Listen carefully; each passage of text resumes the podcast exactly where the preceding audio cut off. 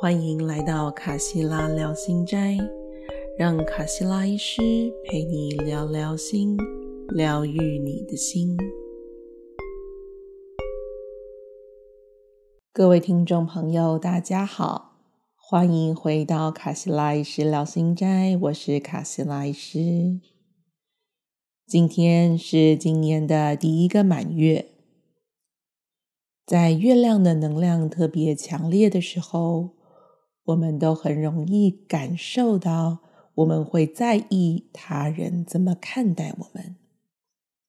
这些感受有时候让我们感觉被爱、被认同；有时候让我们怀疑自己，感受自己是不是没有价值，是不是不值得。在这些纷杂的情绪当中，到底真实的我？是什么呢？在人际之间，人际关系就像是一面镜子，让我们不断的看到自己。上一集我们分享了跟火有关的故事，火也跟真实在象征意义上或在能量上是有所连接的。今天要分享的故事。我们就延续这个意象，在很久很久以前，有一个成功的商人，他的名字叫做阿布多玛丽，我们简称他叫阿布多好了。他是在当地一个非常有名的大善人、大好人。为什么呢？因为。他有很多的钱，但是他很慷慨，他会嗯定期的把他的钱财赠送给慈善机构，赠送给这些穷人，也会举办一些嗯宴会，邀请穷人，邀请这些吃不饱穿不暖的人前来呃温饱一顿。但有一天，他突然冒出了一个想法。他只不过是在给出他有的东西而已，在这个过程当中，他得到了巨大的喜悦，但是这个喜悦跟他给出的东西比起来，他的给出太微不足道了，因为他所给出的钱只不过是他所拥有的所有钱财的一小部分。对他来说，只是一个小小的牺牲，甚至连牺牲都算不上了。这个想法在他的心中越来越大，因此他决定：嗯，我要把我的所有的钱都给出去，一分也不留。他就真的这么做了。而在他真的给出了所有的钱财之后，他便对神明说：“来吧，不管现在你要给我什么，我都会欣然的接受。”他依然维持他每天的冥想，去接受即将到来的一切。某一天，在冥想之后。他看到面前本来空无一人的房间，逐渐有一个人形成型起来。这个人看起来非常的奇怪，穿着像是云游僧或苦行僧的那种袍子，眼神看起来充满了神秘。阿布多好奇的看着他。而眼前的这个人对阿布多开始说起话来。他说：“哦，阿布多玛丽，慷慨的人呀，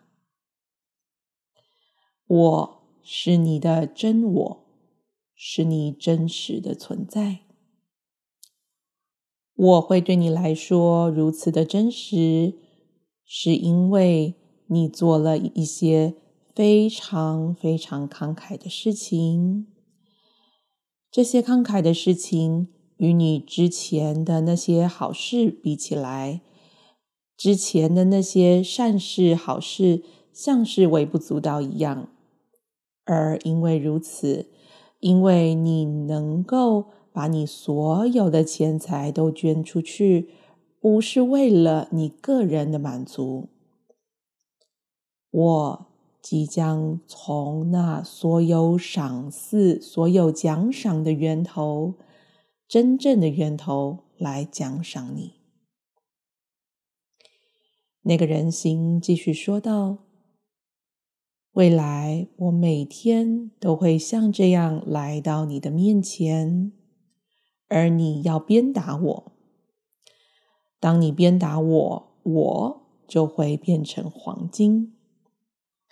你可以把这个黄金拿去用，你要拿多少都可以。”不用害怕你会伤害到我，因为不管你从我这里拿走什么，那所有财产的源头、所有资源的源头，都会从那里来补充给我。说完，这个人形就消失了。隔天早上，阿布多的朋友贝阿克。来找他了。贝阿克坐在阿布多的旁边，眼睁睁的看着这个人形，这个像苦行僧一样的人形来到阿布多的面前，而阿布多拿起一根棍子，狠狠的揍了这个人形一顿。更神奇的是，当这个人形跌倒在地上。他就变成黄金了。看到这幕的贝阿克惊讶的下巴都要掉下来了。阿布多把这个黄金分送了一些给贝阿克，留了一些给自己用。贝阿克拿着这些黄金走回家，他完全。不能理解刚刚发生了什么事，他开始想着：“嗯，这是什么魔法呀？我能够做到一样的事吗？如果我可以做到一样的事，我不就有用不完的黄金了吗？”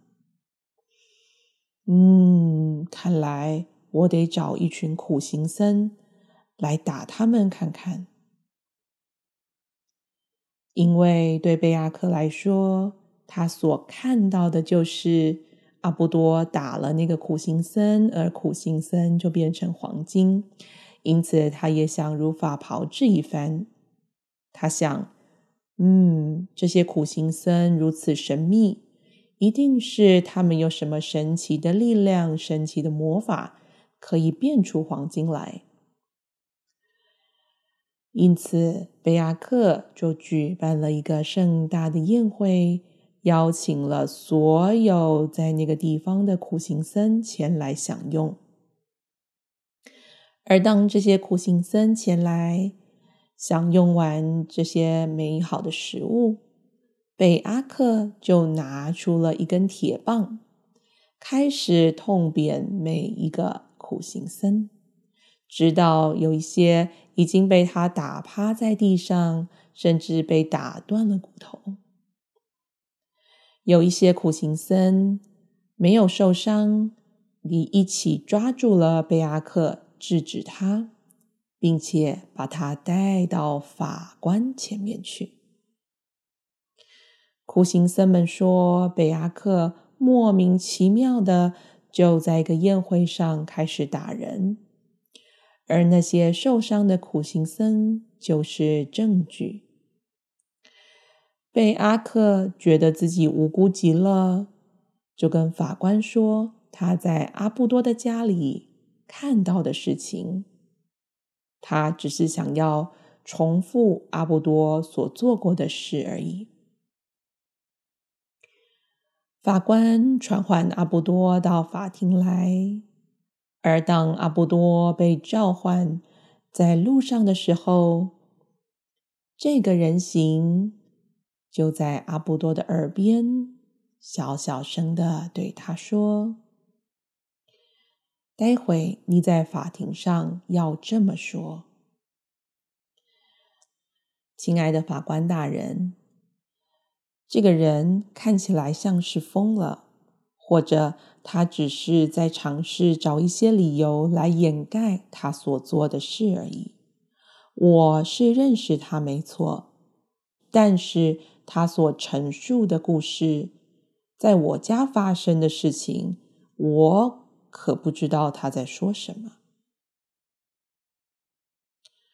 而因为阿布多这么说，所以贝阿克就被关到精神病院一阵子。在那里，贝亚克也渐渐的平静下来，而那些。被打的苦行僧们，因为他们的确是有特别的疗愈能力，所以他们也很快的就恢复了。在这件事传开之后，没有一个人相信阿布多发生过那样的事情，怎么可能？会有一个人形凭空出现，然后你去打他，他就掉出金子来呢？而且每天都发生，怎么可能啊？在这之后的许多年，一直到阿布多死去之前，他每天都持续的与这个形象。也就是他真实的自己相逢，把它打碎，而他的碎片变成金子，他再把这个金子拿去协助那些除了用这个方法之外没有其他方法可以协助的那些人。故事分享到这里，大家觉得如何呢？作者在这个故事之后，也给了我们一个小小的提醒：在苏菲的教导当中，甚至是在很多的方法的教导当中，都喜欢用寓言、用故事来传达。而当我们听取这些故事的时候，不要太快的。跳到这个故事要给我们的道德教导，就像我们会在很多的，尤其在童书、小朋友的书，会看到每个故事之后有一个小小的方块，写着给父母的话，里面就写着这个故事里面想要传达的道德教导。但是作者说，不要拿取这些部分。反过来，我们要把注意力放在这个故事更直接、更前面的部分，也就是故事的情节本身，因为这些情节事实上就是在告诉你这些方法，也就是寓言故事利用故事的形式把方法。都教导给你们了。今天的故事与分享就到这里，祝福大家与真实的自我相遇，与真实的自我同在。我们下次再见喽，拜拜。